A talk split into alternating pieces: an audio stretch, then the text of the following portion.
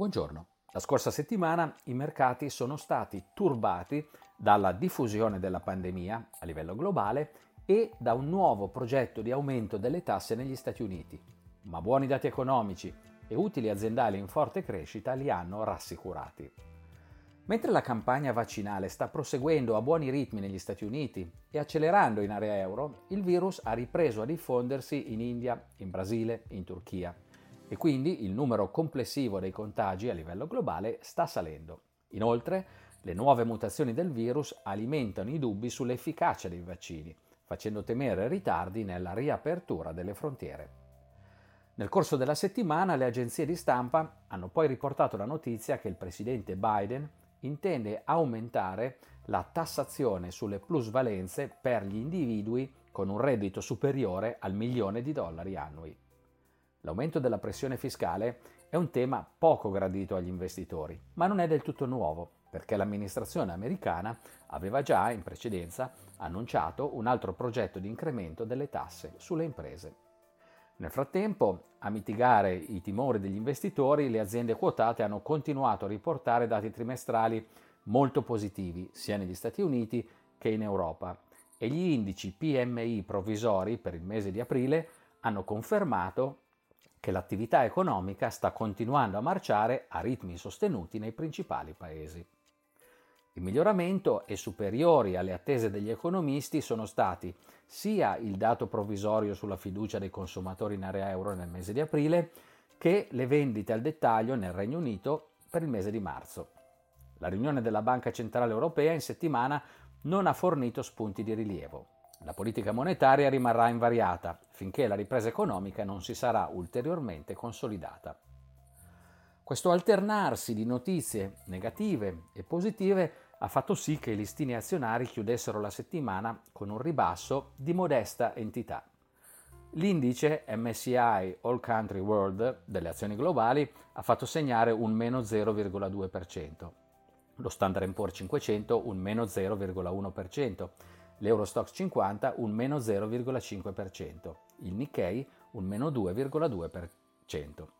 In controtendenza l'indice cinese CSI 300, il quale, venendo da due settimane negative, chiude quella appena conclusa a più 3,4%. I titoli di Stato, sia in Germania che negli Stati Uniti, non hanno avuto variazioni di rilievo, mentre le obbligazioni corporate hanno leggermente allargato il proprio differenziale di rendimento rispetto ad essi. I timori sulla ripresa dei contagi globali hanno infine penalizzato il petrolio, con il Brent a meno 1%, mentre l'oro chiude sostanzialmente invariato. Per concludere, questa settimana verranno pubblicati in Germania gli indici IFO sull'attività economica e i dati preliminari sull'inflazione in aprile. Negli Stati Uniti vedremo gli ordinativi di beni durevoli di marzo e la fiducia dei consumatori di aprile. La periodica riunione della Federal Reserve ci fornirà inoltre indicazioni su come la Banca Centrale Americana valuta la situazione economica e su quali potrebbero essere le prossime mosse.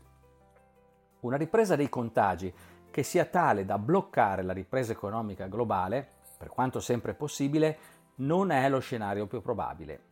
E lo stesso vale per gli eventuali aumenti delle tasse negli Stati Uniti.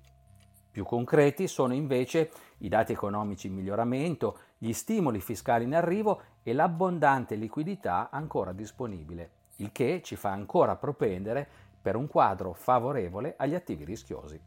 Vi ringrazio per l'attenzione, vi saluto e vi do appuntamento alla prossima settimana.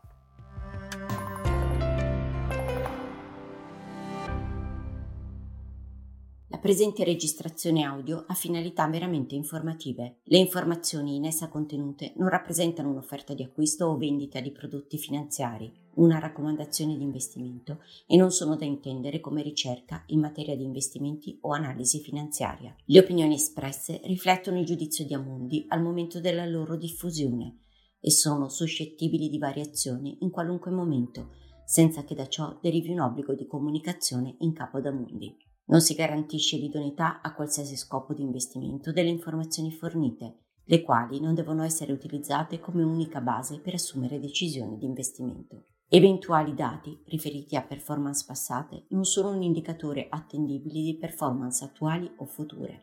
Investire comporta un sostanziale grado di rischio. L'investitore, prima di qualunque investimento, è tenuto a prendere attenta visione della documentazione relativa allo strumento finanziario oggetto dell'operazione, la cui sussistenza è disposta dalla normativa vigente. Le informazioni contenute nella presente registrazione audio non sono dirette alle US person, così come definite nel US Regulation Act della Securities and Exchange Commission.